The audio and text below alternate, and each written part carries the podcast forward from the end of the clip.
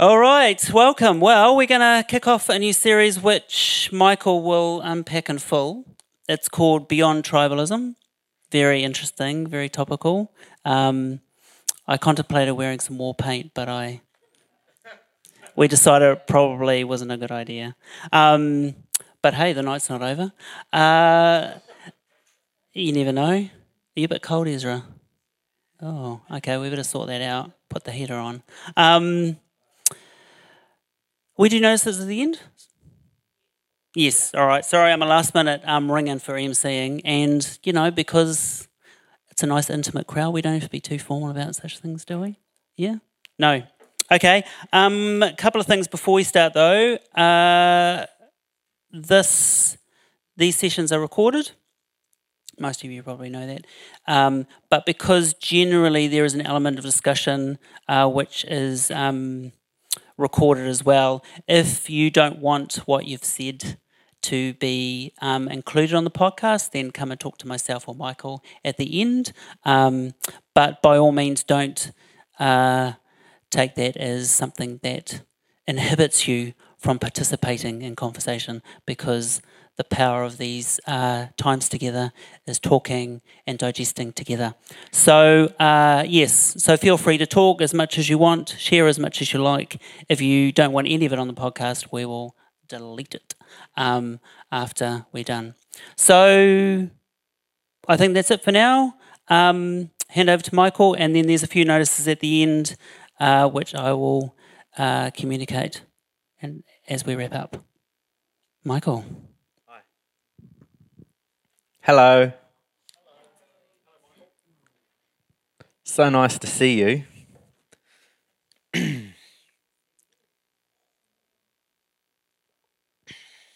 old peppermint tea, eh? Can't beat it. Not with tea, anyway. Um, thank you, Clint. And uh, this is our third formation series for the year, and this is actually our last formation series for the year. Um, yeah, thank you. Um, so we'll be wrapping up sort of towards the end of November in terms of the formation space for the year. And uh, we've covered a few hefty topics in our time uh, already since we kicked off this formation thing on a Sunday at five. Probably in, when was that? April? May? June? April. Thank you. Uh, and so we, we spent a, quite a few weeks talking about the meaning of the death and resurrection of Jesus. And then we got into lighter stuff like heaven and hell and the end of the world. And now we're going to talk about the state of the, uh, the globe and the future of Western civilization um, and what it means to be the church. So, just the little stuff. Uh, what do I want to do now? Why don't we just stand for a moment?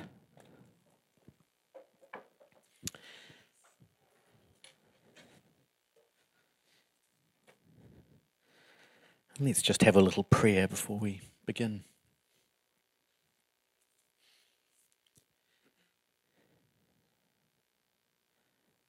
God, we thank you that you are present.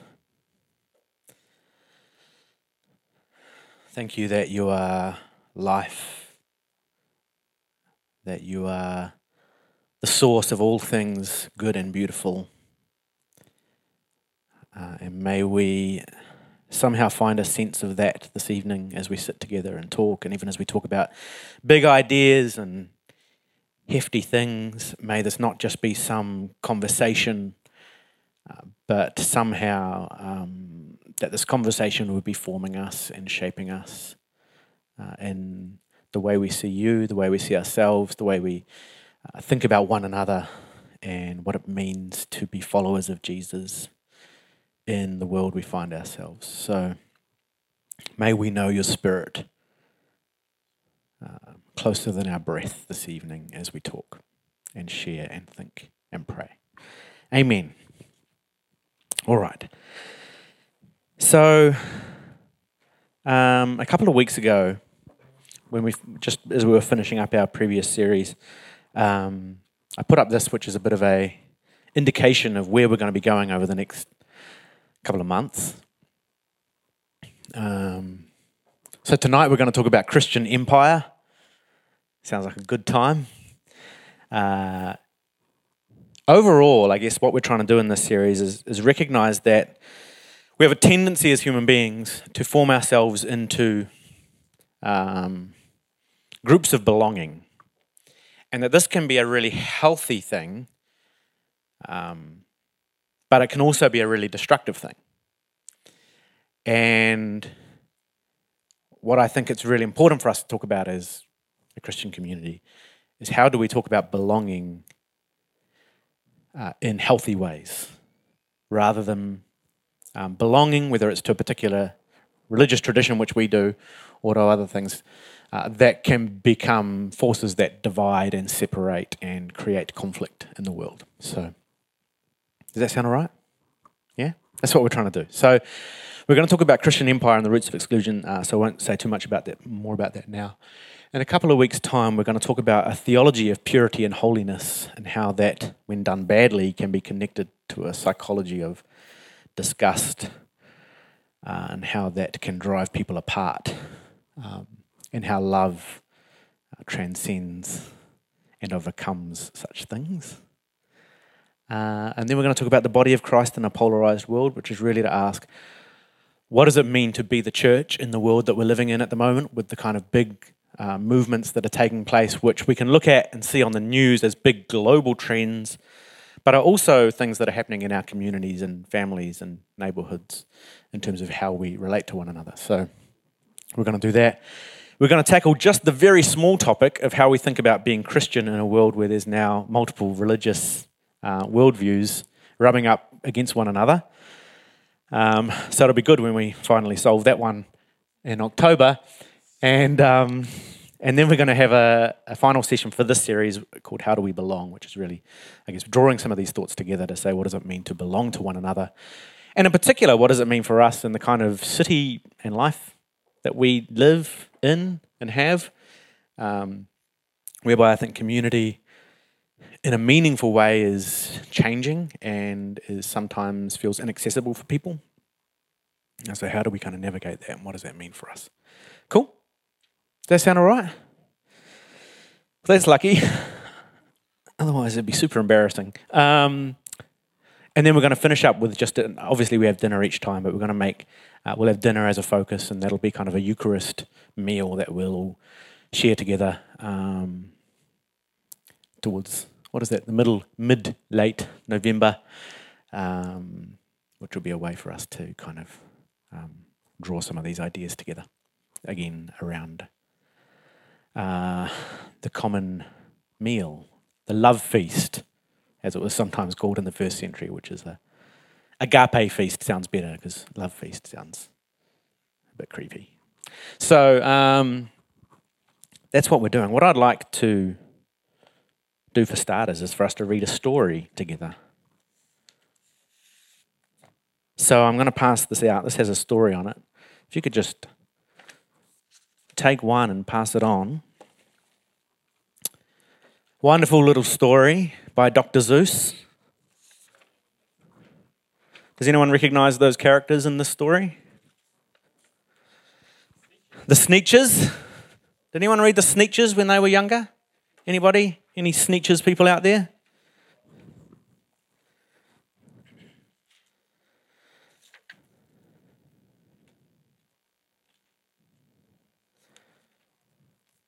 Is there enough? Great. What I reckon we could do is you see how it's like arranged in little mini paragraphs there? Why don't we just pass, pass the microphone along? And you can like read a little bit and then pass the mic. Is that all right? If you feel like, man, that's intense and overwhelming, reading in public for a podcast that's going to go across the nations, because we're big time. Get at least seven downloads. Um, uh, then you can feel free to pass the mic to the next person if you don't want to do it. But if you're happy to do it, then uh, is that okay? You're all happy to participate? All right.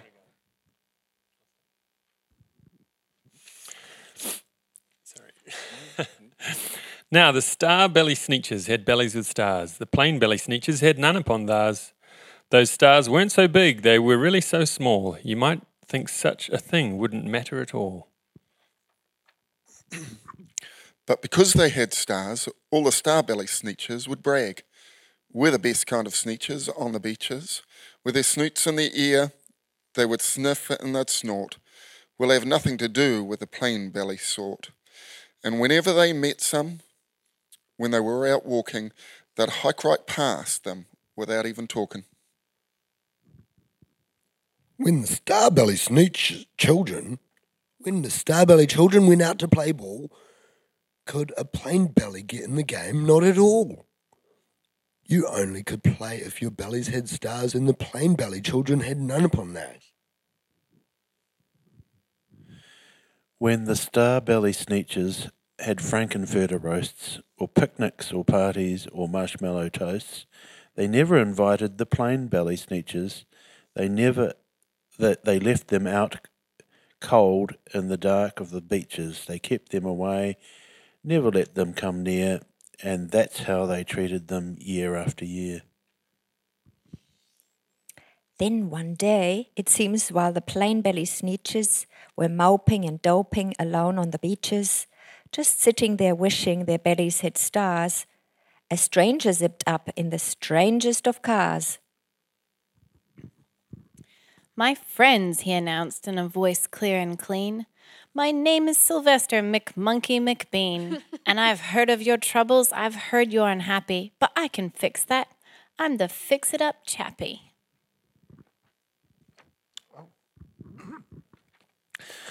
I've come here to help you. I have what you need, and my prices are low. And I work with great speed, and my work is 100% guaranteed. Then, quickly, Sylvester McMonkey McBean put together a very peculiar machine. And he said, You want stars like a starbelly sneetch? My friends, you, ha- you can have them for $3 each. Just pay me your money and hop right aboard. So they clambered inside. Then the big machine roared, and it clunked, and it bonked, and it jerked, and it burked, and it bopped them about. But the thing really worked. When the plain belly sneetches popped out, they had stars. They actually did. They had stars upon stars. Then they yelled at the ones who had stars at the start. We're still the best sneetches, and they are the worst. But now, how in the world will we know? They all frowned. If which kind is what, or the other way around.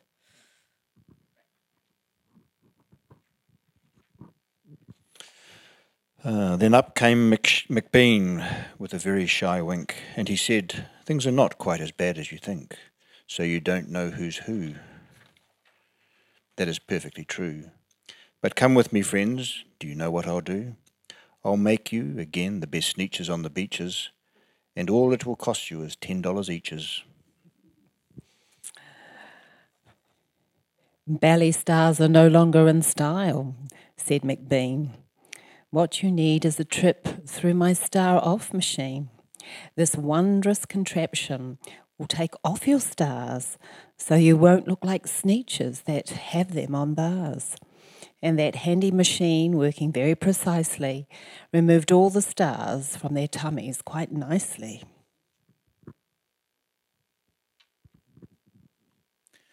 Then, with snoots in the air, they paraded about, and they opened their beaks, and they let out a shout. We know who is who. Now there isn't a doubt. The best kind of sneetches are sneetches without. Then, of course, those with stars all got frightfully mad. To be wearing a star was frightfully bad. Then, of course, old Sylvester McMonkey McBean invited them into his star off machine. Then, of course, from then on, as you probably guess, things really got into a horrible mess.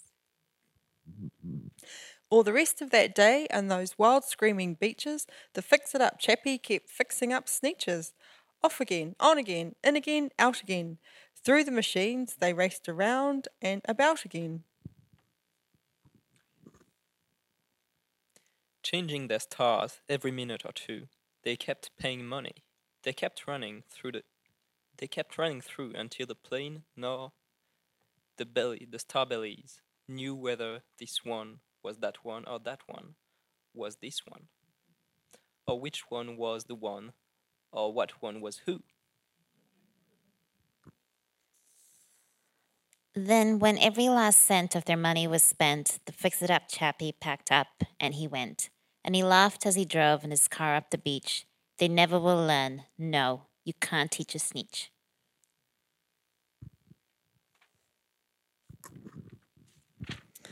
But McBean was quite wrong, I'm happy to say, that the Sneetches got really quite smart on that day. The day they decided that Sneetches are Sneetches, and no kind of Sneetch is the best on the beaches. That day, all the Sneetches forgot about stars and whether they had won or not upon theirs. Thank you. Sorry to the ones down here who missed their opportunity for the prime time. Um, I love this story. I think it's insightful to the human condition and also to, to some of what I think we want to talk about in the series and how easily, as human creatures, we find it to um, figure out what it is that differentiates us from one another and then to use that to create some kind of system whereby some of us become better than or more important than or more powerful than or more popular than or whatever it might be. And I think, um, you know, the character uh, McBean in there is in many ways indicative of many of the global corporations in the world at the moment, I think, who recognize that it is conflict that generates the most revenue.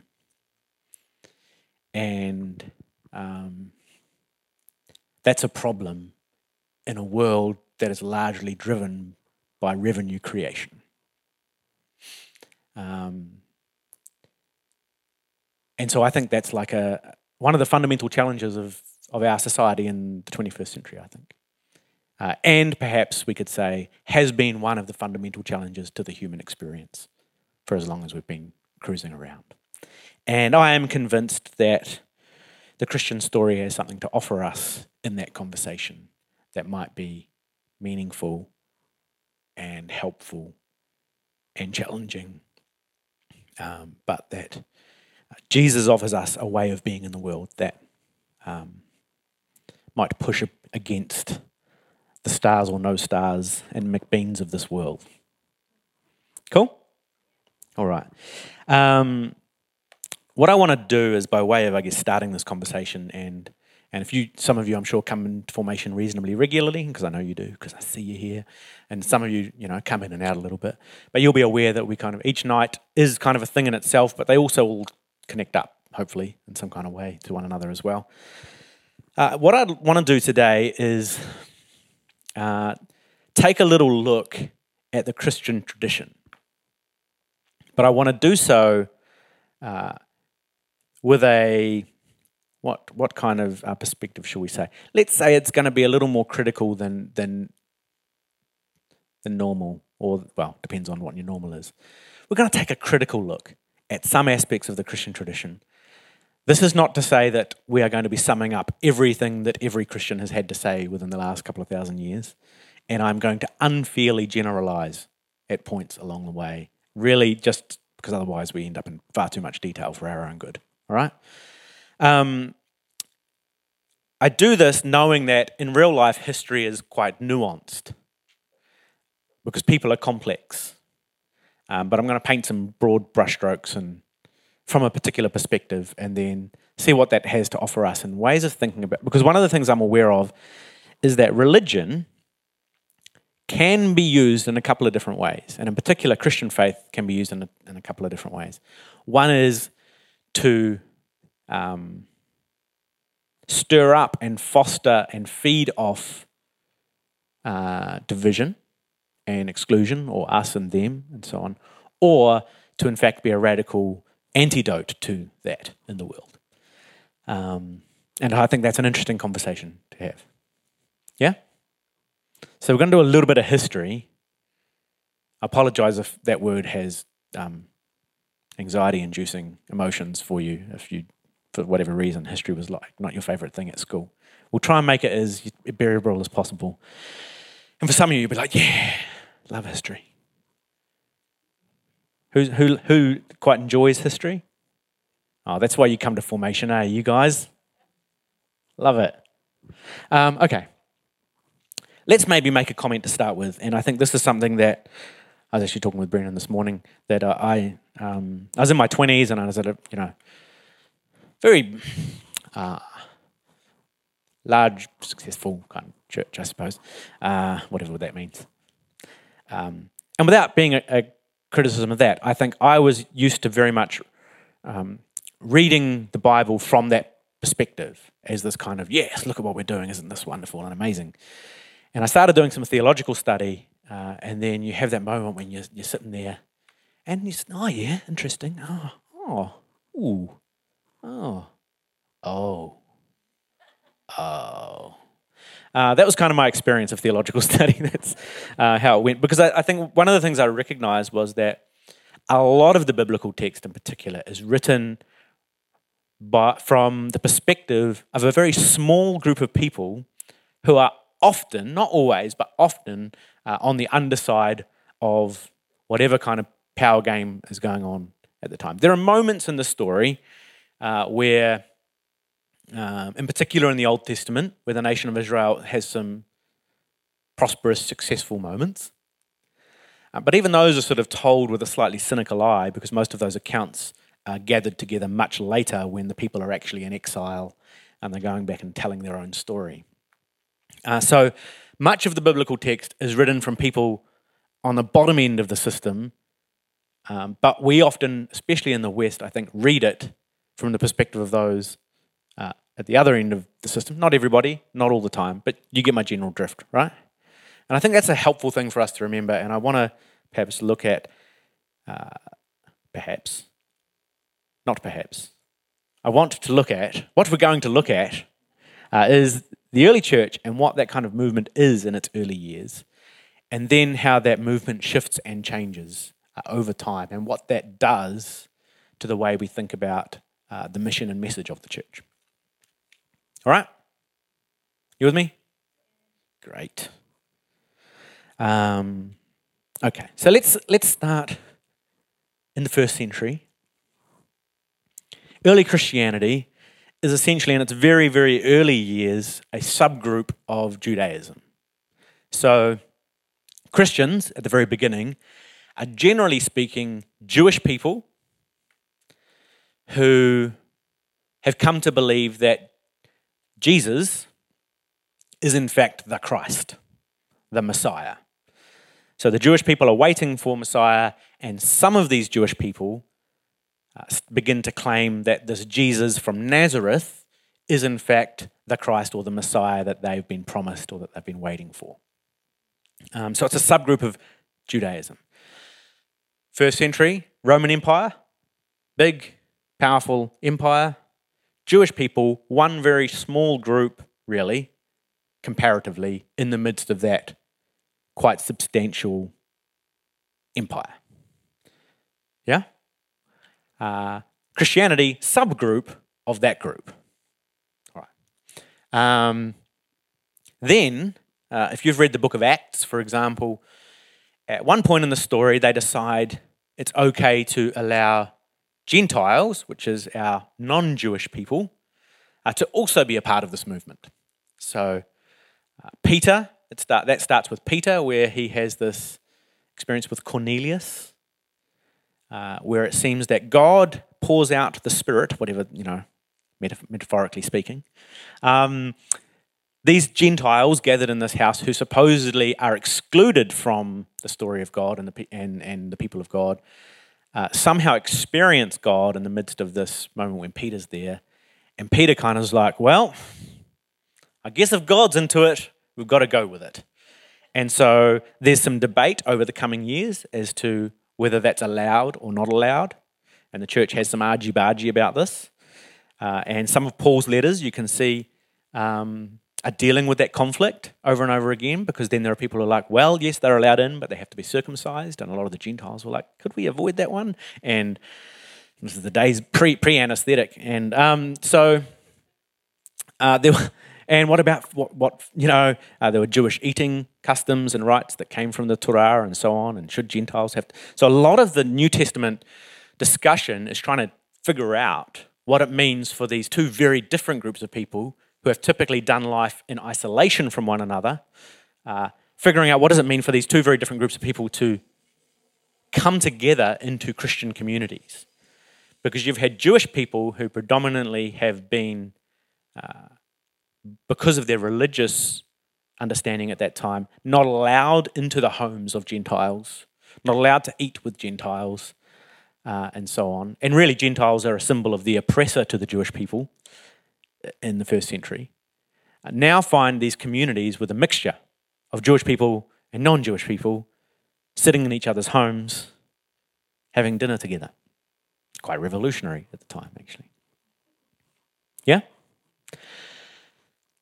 Then, by the time we get really towards the end of the first century, so the 80s, the 90s, and then over into the hundreds, early hundreds, um, the church has shifted now from being Jewish to being Jewish and Gentile to being mostly Gentile. Uh, and so that's quite a significant shift for the makeup of the church because um, the story of Jesus kind of emerges from a particularly Jewish narrative. But now you have most of the people following this Jesus who have not been brought up with that particular story or that particular narrative. Uh, and so they are figuring out how to kind of make sense of the Jesus story within the context they find themselves in the Greco Roman world. With me? Yeah. Great.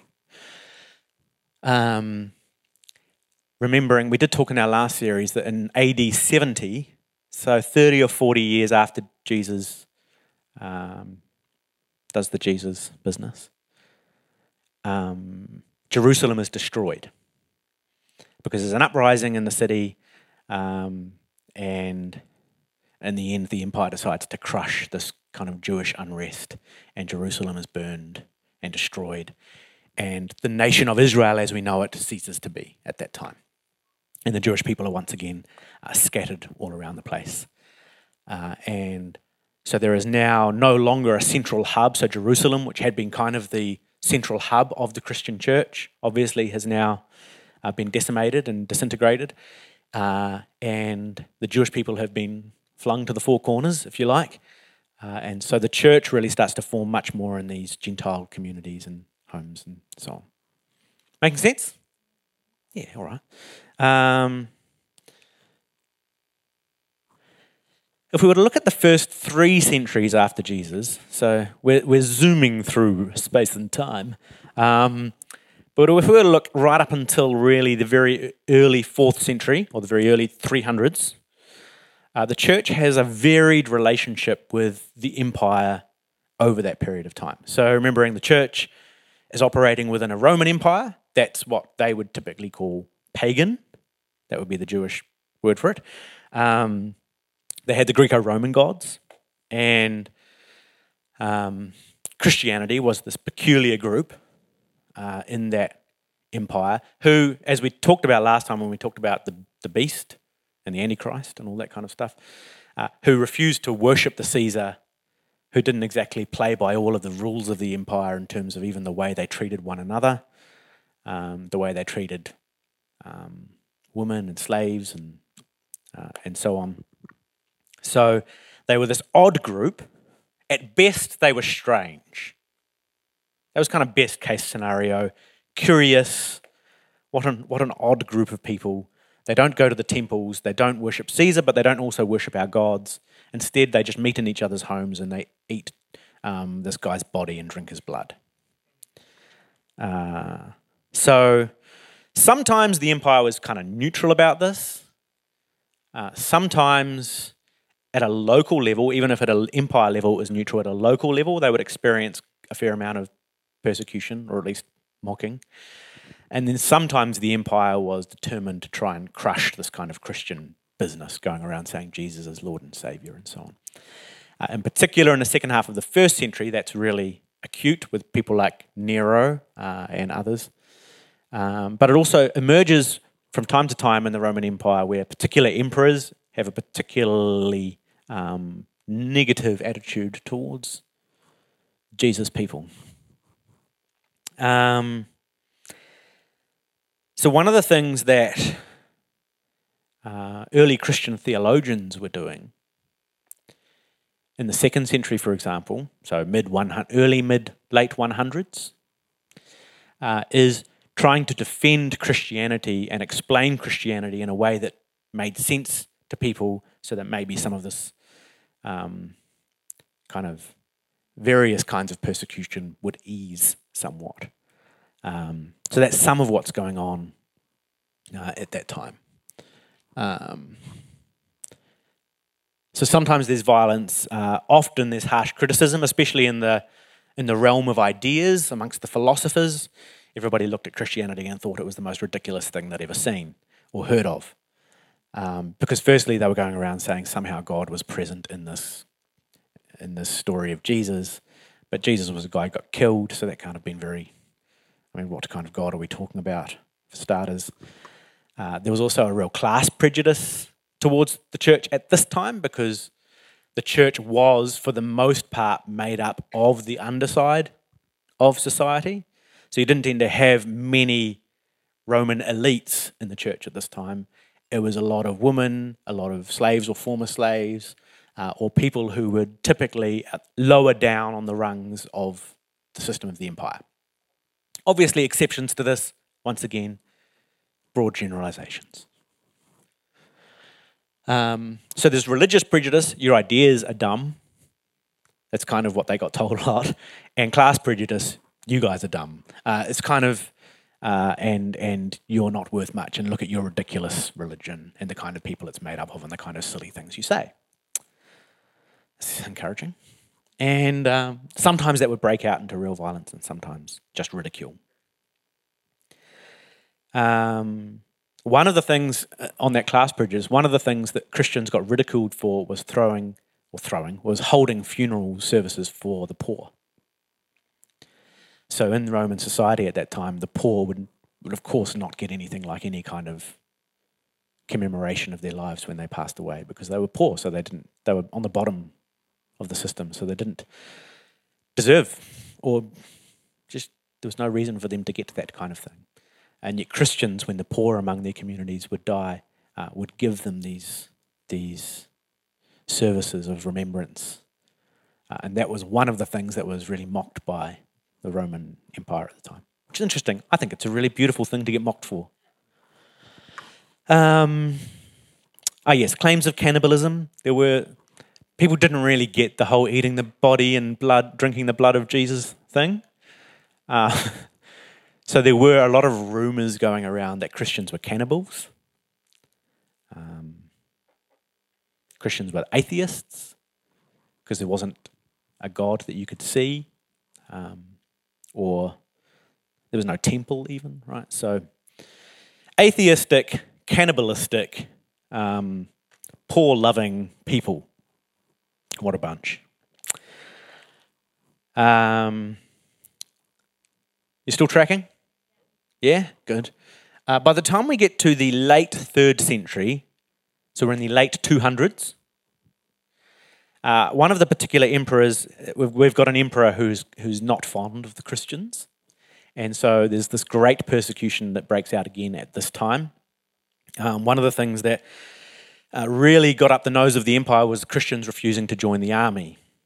And so Christians wouldn't join the empire's army a lot of the time and that was seen as treasonous, treacherous to the empire. Uh, a lot of early Christians were pacifists, so they refused to fight uh, in, in, any kind of military sense. Um, so that was seen as kind of uh, treachery.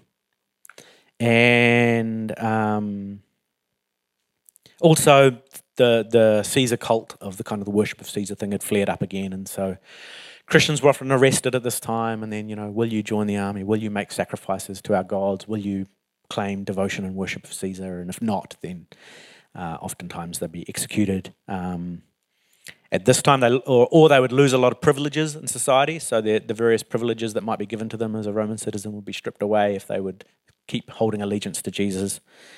Um, a lot of church leaders were arrested at this time, and they tried to force a lot of Christians to make sacrifices to the to the various gods. Um, all right, that's a pretty pretty cheery story. Um, but this is the first few centuries of the church. And I think that's really interesting to consider. It's certainly not been my experience of being a Christian. I mean, when I was 15, it was my job in Morrinsville to put out the, uh, the church. My dad was a pastor. Uh, my mum was a pastor too, but you know, she was a woman pastor. Um, and uh, it was my job to take, there was like a sandwich board with the old church sign on it that you'd stick out on the footpath, and that would always draw the crowds. Um, so uh, it was my job to go down the stairs and, and stick the old um, sandwich board out with Morrinsville Elim or whatever it was at the time. That's what it was. Um, and, and I remember because I was also playing piano in the music team. Was, uh, and we used to sing this song called I'm Not Ashamed uh, of the gospel of his name. And so we'd practice that. I'm not ashamed. It was a little bluesy. It was bluesy number. It's pretty nifty. Um, there was this, there was a spelling thing in it too, you know, something about Jesus and then a J E S U S. You know, it was, it was, it was jazz, jazzy. Uh, anyway, practice that. You might be thinking, where is the story going? Great question. Um,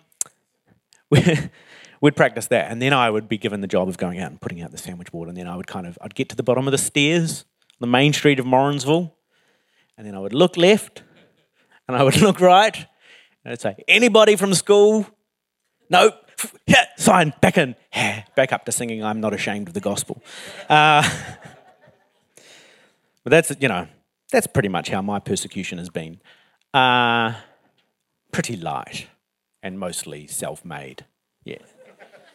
That was a truly, truly terrible song.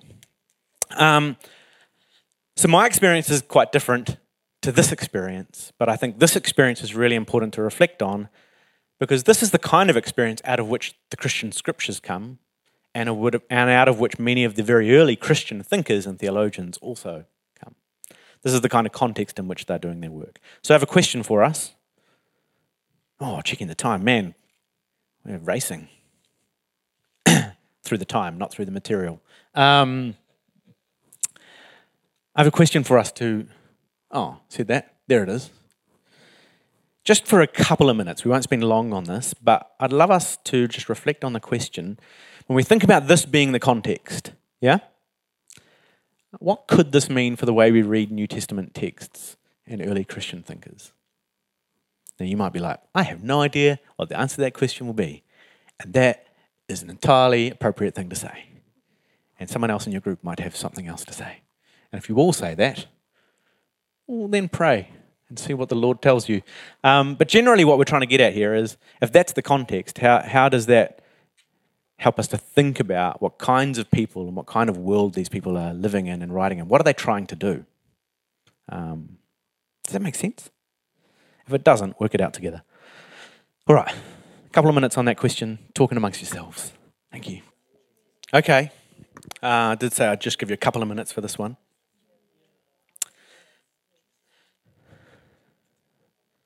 Um, does anyone have anything that's just come up in their group that they think is particularly wonderful they'd like to share? Or at least they just like it's a question or a comment? Yes! Always good for a comment. Given the limited time available. So we felt that nowadays the text is often used to say, get in line. This is how you should behave. You need to conform to this. Whereas back then, perhaps um, the, the, the context um, meant that the Christians and the people who were following um, their teaching weren't actually conforming to what everyone else was conforming to. Um, That's a very interesting insight, isn't it? That you can, yes, the text is, is used often to get people to conform, but originally written as an anti-conforming message in many respects. I think that's yeah, very interesting insight. Anyone else? Yes. Uh, this was one of my thoughts was around uh, just the, the whole sub, sub, subverting the empire and are not being hit on. Uh, so, so rather than being anti-Roman Empire, where they'd lose their heads, uh, a lot of their their thoughts and and, and things those subverted the, the values and the norms of of the empire. So they weren't always head on, um, but again, they weren't. They didn't want people to conform to the empire.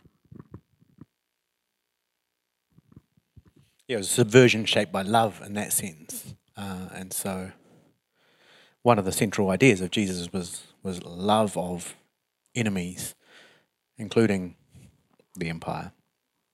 Not to love the empire, but to love the people in it.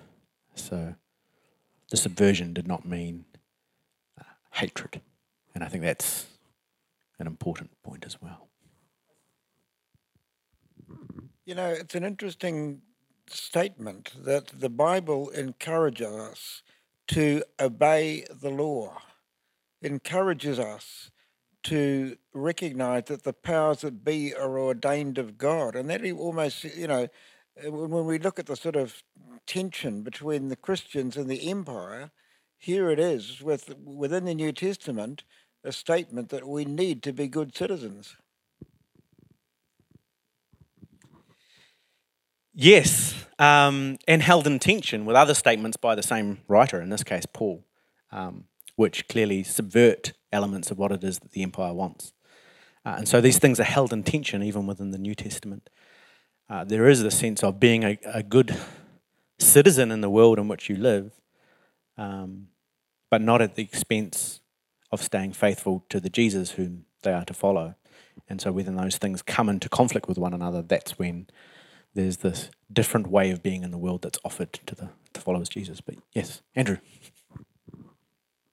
Yeah, I'm just kind of overwhelmed by how discouraging it might have been for the first Christians. Like from generation after generation after generation, they're trying to observe Jesus' teaching, trying to, you know, like do it Christ's way and to love your enemies. And still, after like six generations, you know, 200, almost 300 years, it, uh, they're just facing the same, same old, same old.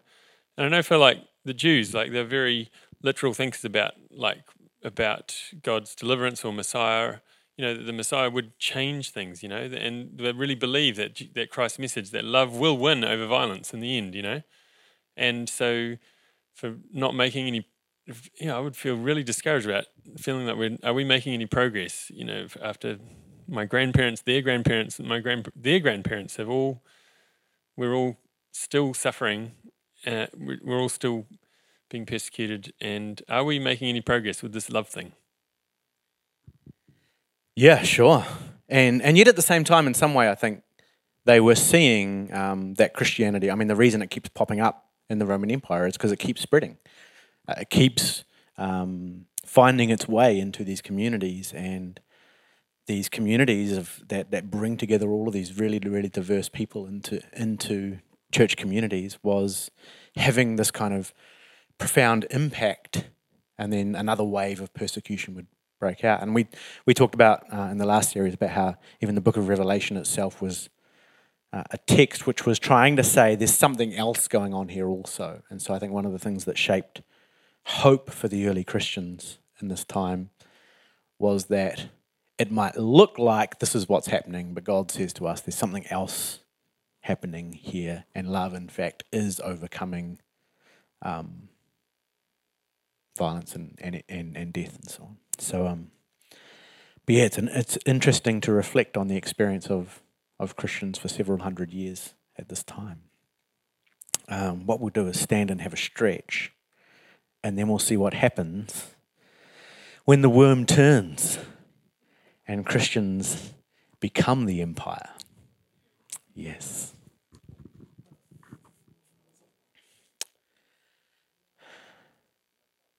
So we'll um, We'll change gears here as we head into the fourth century because we've got 1600 years to make up uh, and some reflection to do.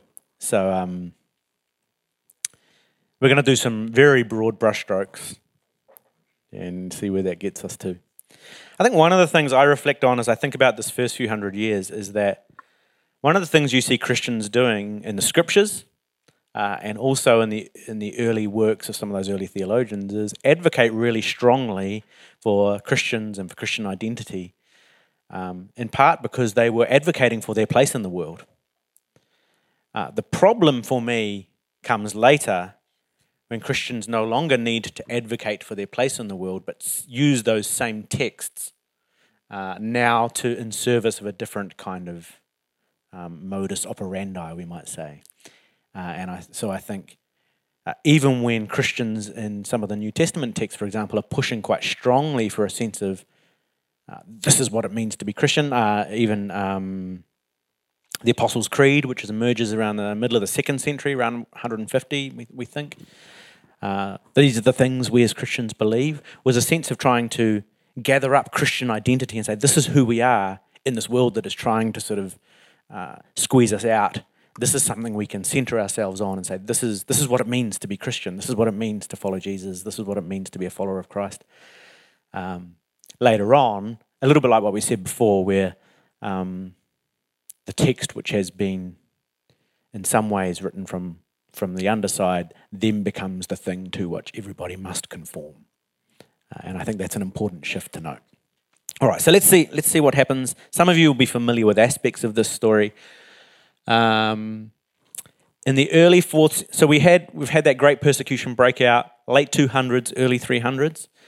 Uh, there's all sorts of empire machinations going on at this time, and, and in the end, uh, Constantine uh, takes power, uh, defeats uh, Maxentius in a in a battle, and Constantine, so the legend goes, had a vision or a dream in which he saw the sign of a cross.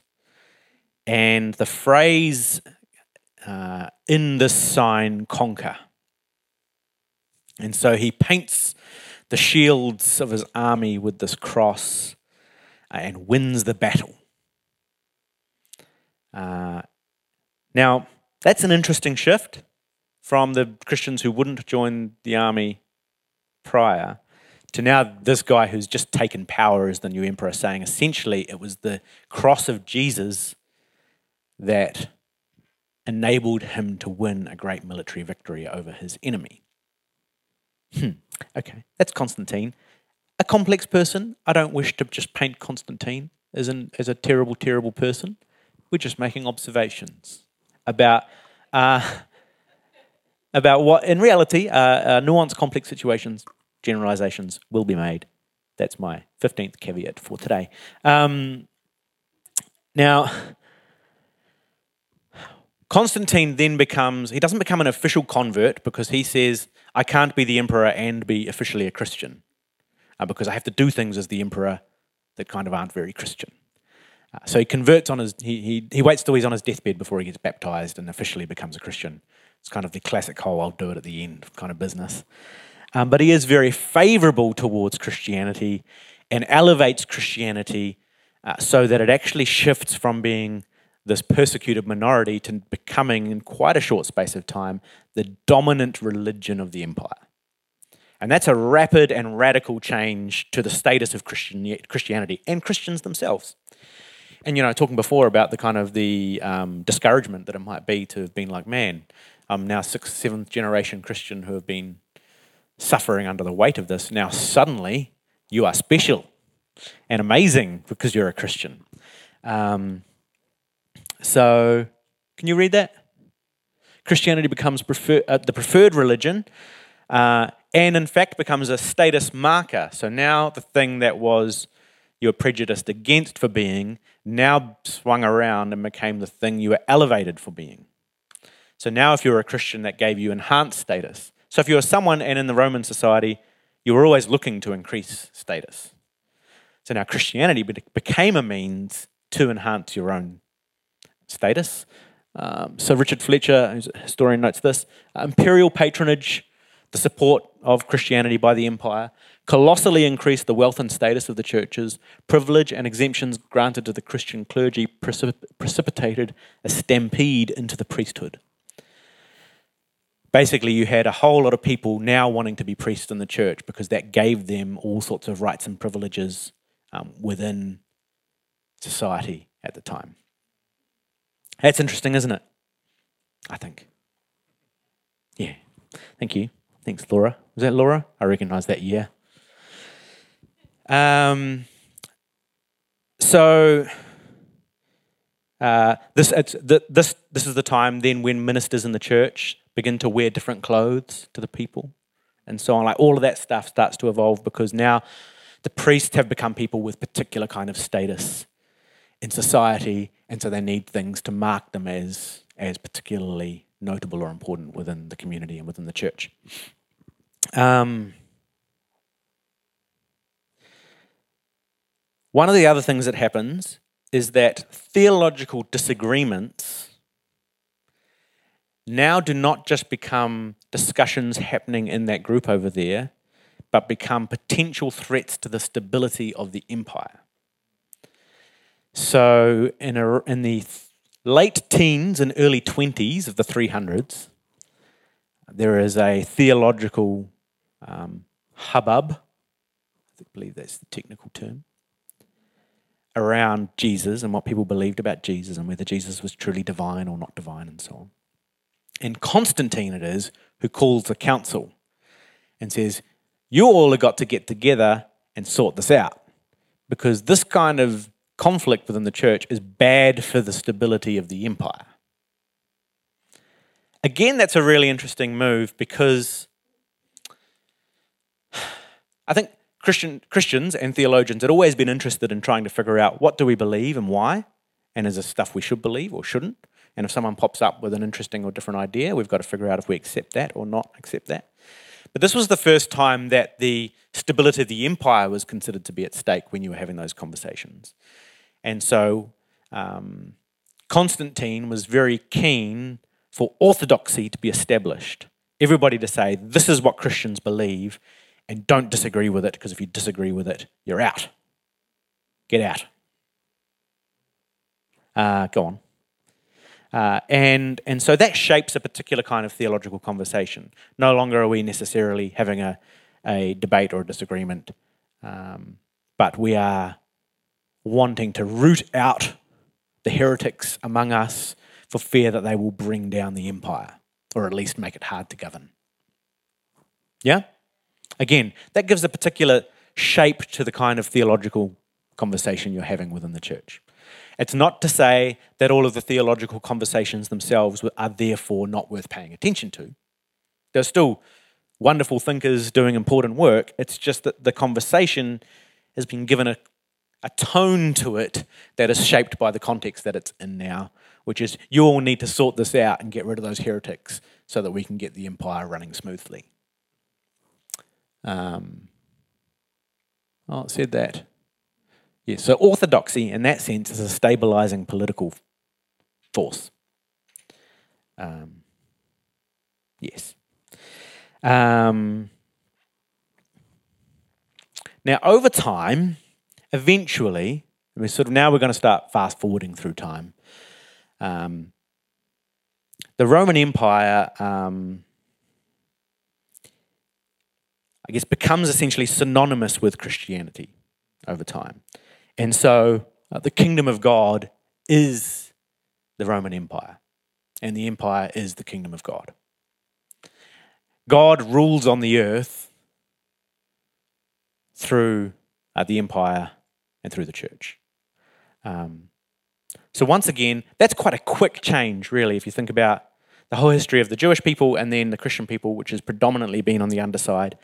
Now we are the we are the powerful ones, and the empire is the church, is the kingdom, is God's business in the world. Um, there was certainly the idea now that we could make, if this is the empire and it continues to grow and expand, we could make the whole world Christian. And wouldn't that be a wonderful thing to do? We could just, we could make them all Christian. It'd be awesome. Whether they get a choice or not is a different question. But uh, um, the the emperors at this time often would get a say, if not the final say, in things that became orthodoxy within the theological conversation. So again, theologians get together, have important conversations, debate things, and discuss things, but then they would have to go to the emperor often and say, So this is what we're going to say? And he could be like, I don't know if that's really going to work, or yes, it's going to work. So we see this very typical alignment of what we would say now church and state, you know? Um, and it's similar to what we see sometimes in the Old Testament story as well. Um, you still with me? Yeah, good. Okay. What we get then over time is the Roman Empire starting to decline. Now, I'm not a brilliant historian of this period, and some of you out there probably know way more about this than me because you're smart looking people. Um, so I'm not going to tell you why the Roman Empire went into decline, um, except to say that it does over a period of time. Lots of conflict. Uh, the Germanic Empire ends up coming through. You've got Attila the Hun. You've got all sorts of other uh, competing forces starting to wrest control of certain parts of the world. Uh, you've got divisions in the church itself between and the empire itself between east, east and west. Uh, in particular, the church is really starting to divide on east and west lines. Um, and so you've got that happening. You've got the emergence of different empires, none as big really at this time as the Roman Empire, but much more local forces or people coming in and taking this part, and then other people rising up and taking this part.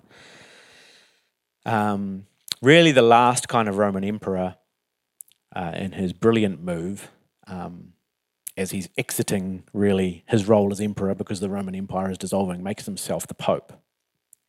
Um, and that's a brilliant move because he then is in charge of the church. And although different empires have come along now and different countries are competing for power, the church has spread its influence right throughout all of those parts. So the Pope, in a sense, becomes the most powerful figure uh, in the world at that time. That was, that was clever. Would, it's smart play. Um, you've got the emergence of feudal societies and lords and peasants and all that kind of stuff that starts to emerge in these middle dark ages and middle ages and so on. Not going to go through heaps of that. The Pope's business at times does get a little um, testy. Uh, there are quite a few assassinations, poisonings, stranglings, stabbings, popes getting rid of, or people wanting to be pope and taking down the previous guy and replacing him. So the pope was, in this sense, quite a. Uh, this was not a uh, anti-Catholic message. This is just a reflection of the fact that at this time, for fear, you know, uh, I don't think I did that right. Um, it's just that at this particular point in time, by the eighth, 9th, tenth centuries, it's all there's all of these political power plays that are going on that have captivated the church because the church has become uh, much more in the business of controlling the masses, and therefore it becomes a, a position of power. And whenever there's massive positions of power like that, people inevitably start fighting for control, and that's what happens.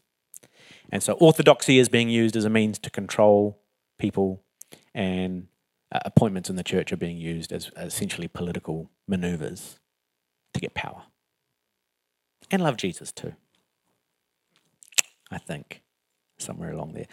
It's during this kind, of, you know, during this kind of time that you have the monastic tradition, which essentially say, I don't want any part of that business, and so they would go out into the the desert, the desert fathers and, and, and so on, and some of the mystics and others who essentially rejected that whole empire system and withdrew from it. And that's where a lot of our brilliant, brilliant uh, and beautiful thinking and theology and conversation actually emerged from, are those people who rejected that whole business. So that's good. It's like a, that's the bright side. Um, so in the end, uh, the Pope, uh, the, the idea emerged that the Pope could be judged by no one. Uh, all the princes and kings were supposed to come and kiss the feet of the Pope. Uh, so it's a pretty powerful position. It's, uh, you've also had at this time, where what time are we? Oh yeah, oh speeding up now. Uh, seventh, eighth century, the rise of another religious movement. Anyone know? Islam, right? Uh, and in particular, in parts of the Middle East and the uh, Arabic world and so on, and around that part of the region of the world, uh, the world of Islam is growing and now taking uh, hold. And that becomes a bit of a threat to people in the north and in the west. Uh, and so uh, you get these um, rousing kind of, we must take back Jerusalem for the Lord movements, which we might call the Crusades. Uh, and so the Crusades were these uh, big moments of conflict, obviously, between uh, empires, sorry, armies fighting on behalf of Islam and armies fighting on behalf of Christians. Again, broad brushstrokes. what would Donald Trump say? There are good people on both sides. Oh, let's not use that phrase. Should um, that that'll be deleted from the podcast? um, no, the uh, the the history of that whole thing is complicated, right? But needless to say, uh, the church was certainly complicit in all sorts of um, pretty violent behaviour, uh, tromping down through parts of the world, and that continues to foster and to fuel conflict today between the Islamic world and the West. A lot of it is grounded in uh, the Crusades and the history that emerges out of that. Um, along the way, especially if they would lose a battle against the Muslims, uh, what the Christians would tend to do is massacre some Jews to make themselves feel better. So often on their return back home, they would just massacre Jews on the way. Um, and there was quite a rhetoric within the church, you know, well, the Jews killed Jesus, so um, yeah. There's a few problems, eh? You reckon? um, interesting to note, if we're going to think about who the church is now, uh, that growing up for me, the word crusade was used to really um, label what we did when we did evangelism. And, you know, Billy Graham Crusade, right? 1959 in New Zealand, and crusades since. I just find the language is interesting, right? Because the language is borrowed from then. Um, and I'm not saying that the people running those evangelistic crusades were trying to um, do what the crusades did. Obviously, it's a big difference. They were trying to save people's souls, not um, kill them. Um, but the language tells you something about the mentality of West, Western Christianity to some degree. Um, all right, let's just really bring it home with depression. Uh, let's go into. Um, we're going to send you out on a high note. We're going to we're going to have to bring this around, eh? We're going to have to bring it around before we finish. Um, so, look, uh, North America, a lot of uh, Christians went to North America in search of a life where they could practice religious freedom away from uh, both the Catholic Church and then the rising empire of the Church of England and, and other stuff like that, and the Protestant Church. Uh, so the Puritans and others who all went off to this brave new world to build this glorious uh, nation founded upon, you know, the wonderful Lord. Um, but you know what's really good for building a new empire? Um, one is um, generally wiping out the people who are there because uh, they're heathens, savages. Again, that language itself shaped by a particular religious mentality. Uh, and then what if we just got a bunch of people in from somewhere else, people who didn't matter so much, and get them to do our stuff for us? Uh, so you, it's um, it's a painful story but it's shaped and justified within the Christian tradition uh, and by biblical texts that are, again, taken by those with power and misused rather than being recognized in the context. And so you take a text which is written by people with no power who are saying, We've got no power to change the system, so therefore, if we've got slaves and this kind of whole thing happening, let's treat each other like family. Many, many years later, which is what Paul's doing in Philemon. He's saying, hey, embrace this slave as your brother, not as a slave. Many years later, people are saying, see, Paul's all right with slavery. No problem. That's what the Bible says. Um, so, again, reading it from a different perspective shapes the way they then apply it. Uh, and really, in, in many respects, what built North America into an economic powerhouse in the world is 12 million slaves who generated their cotton and tobacco industry, in particular in those early um, years, uh, which caused North America in large part to be the kind of prosperous nation that it is today. Hurrah! Um, yeah. Not your fault, Laura. Not holding you personally responsible. Um, and then we could also say, honestly, we are going to take this up, um, that the British Empire, also shaped by a particular religious narrative, um, goes spreads their empire through the world now, again with a particular religious flavour. So let's go and and not just spread the gospel, but led us civilize the savages. So it was the gospel, but it was also civilization. It was um, civilization. Um, let's show these violent savages how to live a much more appropriate civilized life by um, killing them until they submit. Um, it's interesting what we call savage, actually. Um, you know?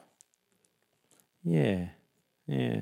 I think if you do it with a uniform on and like arranged in some kind of formal order, it stops it from being savage and then it just becomes the politics of war. Um, but that language is shaped not just by the empire, but by the appropriation of religious language uh, into the forces of colonization in the world. All right, what a cheery, cheery tune we have sung to ourselves since the halftime break. Um, the reason I wanted to cover all of this is that I think we have to be honest with our past, with our history. Yes, I could have told the story of all sorts of wonderful people in the history of the church, but I've intentionally um, talked about it from a different angle because this is the history with which our society is now wrestling. And much of the reaction to Christianity and the reaction to the church that's going on in the world at the moment is because of this story. And if we don't come to terms with that and look it in the face and say, this is the story of at least one aspect of our tradition, then I think we're unable to have any kind of healthy contribution to make in our communities going forward. Does that make sense? Yeah. So I think we've got to we've got to front up to the story. And we've got to ask ourselves, what has this meant for the way we've talked about what it is to be Christian? Um, and what it is to do Christian mission, even. Um, so I've got a couple of questions for us to discuss before we finish, because we need to have some discussion to, you know, shake some of that off and make ourselves feel better. Oh yes, I had the Inquisition in my notes, but I skipped over it. But yes, Spanish Inquisition. Uh, if you want to go and Google that afterwards, just to, if you're like, I'm not sure if I got enough of the mm, the negative vibes just go and Google Spanish Inquisition afterwards. Um, you know, this this is what shaped the you know heretics. Heretic. I mean, that's a particular kind of la- language matters, doesn't it? So you find someone with a with a different theological view than you, then you have an argument. They're wrong and you're right. You've got the, the powerful or the or the uh, the the majority on your side. So they become the heretic, who you then shun and exclude, and then over time, as things degenerate, you persecute, kill, burn at the stake, whatever it is that you see fit um, to do. When the Protestant Reformation broke out in the 16th century, uh, there was great violence by Catholics against Protestants, and then by Protestants against Catholics, and Protestants against other Protestants, and um, always trying to figure out who is the heretic among us, who is the one who's who needs to be cast out that we can punish to make ourselves feel like we are God's good ones. Um, so I said at the beginning, our whole conversation is one of what does it mean to belong uh, without belonging against, by our belonging being defined by who we cast out and who we shun. Is there another way to think about what it means to belong? And I am particularly convinced that this history, especially what we've been just talking about in the second half, is not reflective of the kind of uh, spirituality and faith and religious tradition that Jesus was inviting us to participate in. And so, although in some sense Christianity has been the cause of all this kind of stuff, it's only one. Humans will grab whatever they can to do this to one another because we're like the sneetches on the beaches. And we're always looking for power and for belonging. And, uh, and so we will take religion, we will take politics, we will take class, we will take ethnicity, we'll take whatever we can and we'll turn it into a power system and a power struggle that tries to give us as much power as possible. And I'm convinced that the Jesus story in particular, what it's trying to do is undo that way of being in the world and offer us a different way of being in the world. Yeah? Okay. A couple of questions for us then. Uh, I did say I'd, we'd, we'd do that um, before we can have some dinner and cheer ourselves up with pad thai. Yes. Oh. So, just two real low key questions for you. Uh, how do you think empire and even the idea of colonization in particular, how these shaped concepts like the mission and the evangelism of the church? Uh, and another question, which is, I think, one we want to keep considering as we go through this particular series, which is what could be distinctive about the church and Christianity that is not actually based in exclusion? In other words, what's distinctive about Christian identity that's not based in here's who we keep out? Cool? All right, let's have a quick chat about that for a few minutes before we finish.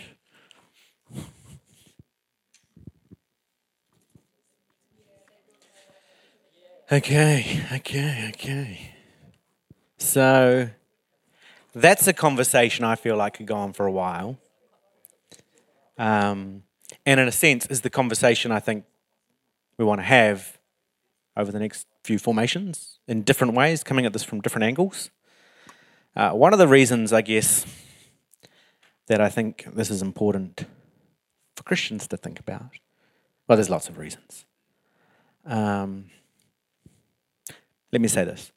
In the 1960s, 1970s, in the West, sociologists became convinced that the West was secularizing and religion was disappearing, and that this was fundamentally going to be a good thing in the end. Um, and then other thinkers since then, and scientists and, and others, emerging to say essentially what religion does is divide people. And so if we get rid of religion, we'll all learn to get along much better. Uh, imagine there's no heaven, right? It's easy if you try. That'll help us all get along.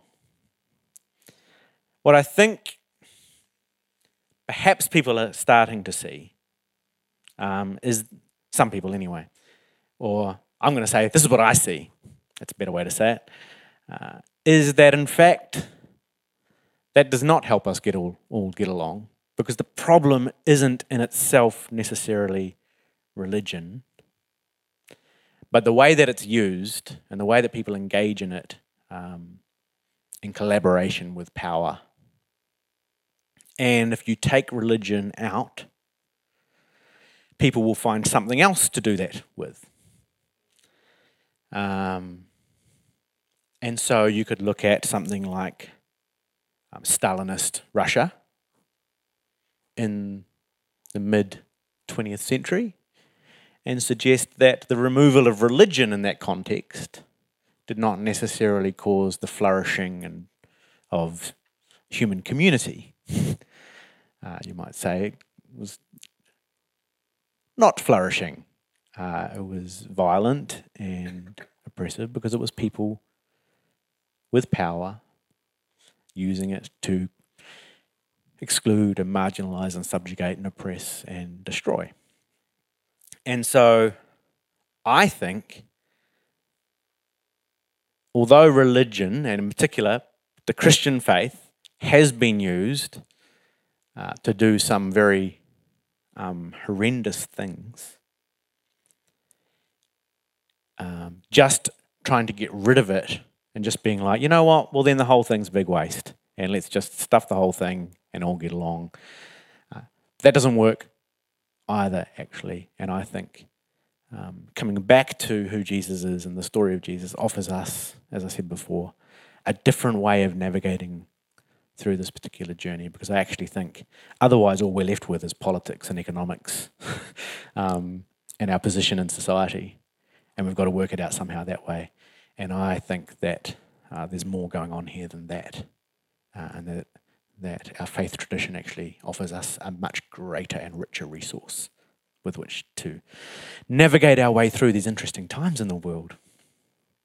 Um, are there any particular reflections that really stood out? But I'm also conscious of, of time not wanting to get away from us. But is there anything that anyone had burning out of that conversation? Dietrich. This is kind of more maybe I'll just say it. The other question I have that kind of is linked to these questions is is power bad? You know, we talk about empire and we talk about things like this, and uh, the question that I have is, well, then Christians, like, uh, yeah, I don't know how to word that or rephrase that any better than what's kind of milling around in my head, but just that idea around power and and my currently at the moment my theological stance is that power is not a good thing. But then it's like well then where's there's no leadership there's no you just remove all the you know i shouldn't have power you know but yeah so i don't know i I feel like that was a bit of a blindside question to this conversation but just check it out there Oh, I think it's a really important question. I usually refrain from just you know commenting on everybody's things, but I will say one thing about power because I think it's a really important conversation. Is that whether you like it or not, there is always power at work. There's always power dynamics at play. You can't eliminate power. I have power in this room at the moment because I've got the microphone most of the time and I control who I give it to. Um, generally speaking. Now, if you all decided to run at me, I'd find that my power was limited. Um, but then I could excommunicate you and then have the power back. Um, you know, but, there, but, there's always there's always power in relationships and power dynamics at play, uh, and that's not bad or good. I think it just is in that sense. I think the question for us is what does it look like to be aware of it and to ask the question of what does it look like to um, negotiate a world of power dynamics uh, that honors the dignity and humanity of one another in beautiful ways rather than abusive and oppressive ways. Uh, and I think Jesus is, for, for me, in my tradition, then, is, and what I believe about Christ, uh, becomes the central or the starting point for that conversation um, because what the New Testament seems to claim is that Jesus has all the power in the world. All authority in heaven and earth is given to Jesus Christ. Uh, so there's this language and that sense of power, but then there is this example of what does that look like in an outworking of relationship with other with others. Um, and I think that's where Jesus flips that around and uses it in surprising and um, in different ways. That's, I guess, a short comment on it, but I think that's a a great reflection and conversation to keep having because I think it's really important. Anything else burning that anyone wants to say out of the conversation you had at your group?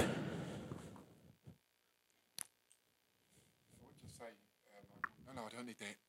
Okay.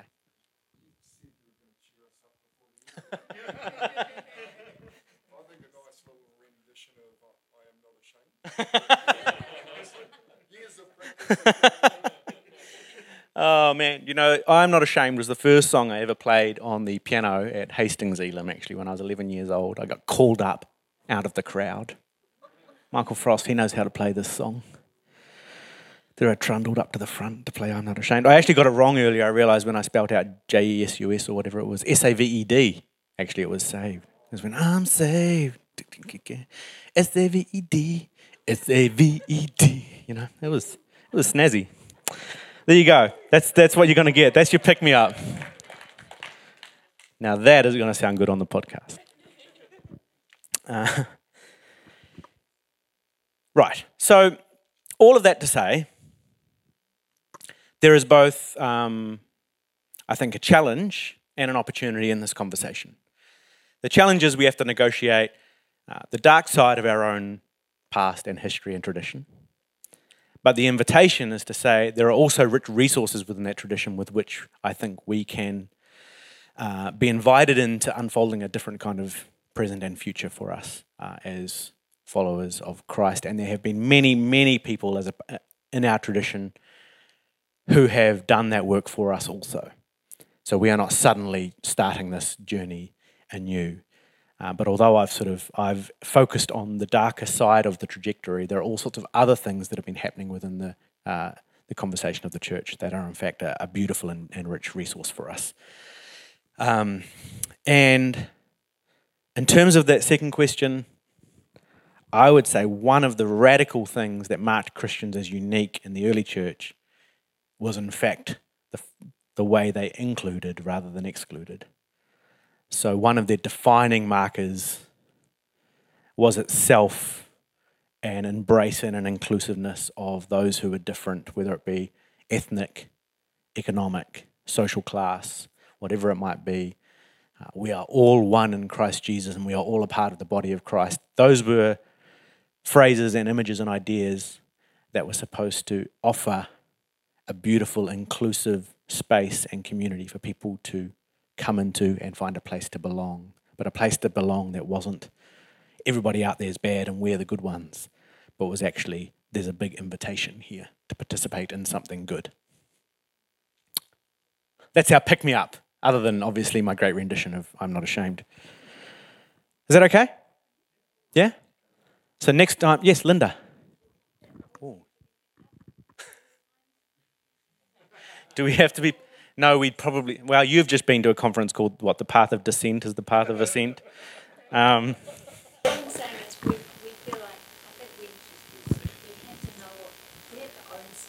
mm.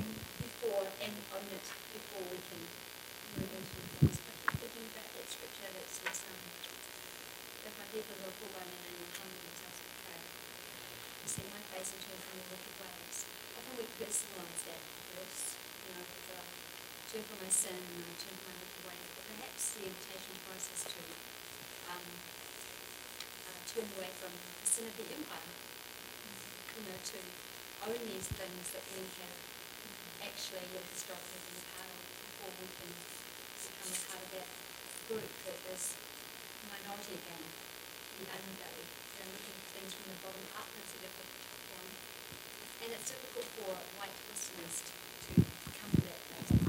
Mm. And see it ourselves and then when we can, then we can start again in a new way and in Jesus' way. You know, I don't know, we have to keep on picking ourselves up. Maybe we should just stay in this space.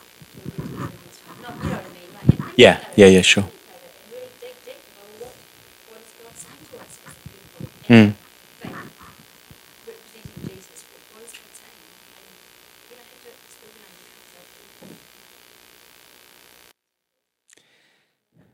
Good, Linda. Yes. Um, I think I'm often, yeah, I often wonder about that myself, and because I think, especially when you've you've got this kind of responsibility to coordinate a conversation with people, um, and you want it somehow to be a hopeful conversation, not just like a, you know, hey guys, why don't we all gather together and talk again about how terrible, you know, depressing things are, but um, but I think the temptation then is to always look for a way to sort of polish the turd, so to speak. Um, yeah, I want you to come back. That's right, Andrew. Um, and I know that people's lives are complex and difficult and sometimes wearying. And so coming into a space and having to deal with big, confronting, uh, honest conversation can be hard too, you know? So I'm I'm mindful of that as I'm kind of facilitating these conversations, but I but I I think that's good advice, Linda. uh, for us to be able to sit in the reality of it without having to sort of wind ourselves back up at the end. So I, I, that's good. Yeah. Yeah. Well, um, we've gone on a little long, but I think that's worth it. And we're going to have some dinner together. Next time, we are going to be, as I mentioned, we're going to be talking about uh, the language of holiness and purity and how that develops in ancient religion, uh, but how it can become very unhealthy when conceived of badly and interacts with the psychology of um, disgust and social boundaries and inclusion and exclusion and so on. So that's it's going to be fun. Yeah. I just have to say it, don't I? No, it will be actually. It'll be good. Uh, cool. Can I say a prayer and then give back to Clint for some? Clint, you're all right? I heard we had, you know, you're you're good. Oh, great. How's the pad thai? Come together well.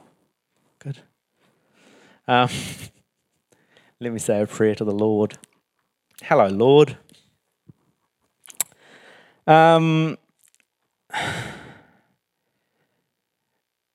thank you for being present uh, in the beautiful and horrible, in the light and the darkness, and in the, I guess we could say, the mountain and the valley.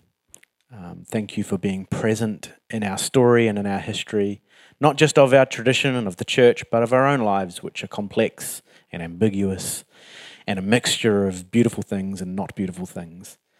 Uh, thank you that you are present with us. Uh, you are our guide. You are before us and behind us. Uh, and you are offering us, as you always are offering us, a path ahead, an invitation into a Jesus way. So help us as a community to find it and to find you and to continue to discover what it means uh, to follow that path. Um, in Jesus' name. Amen. Clint.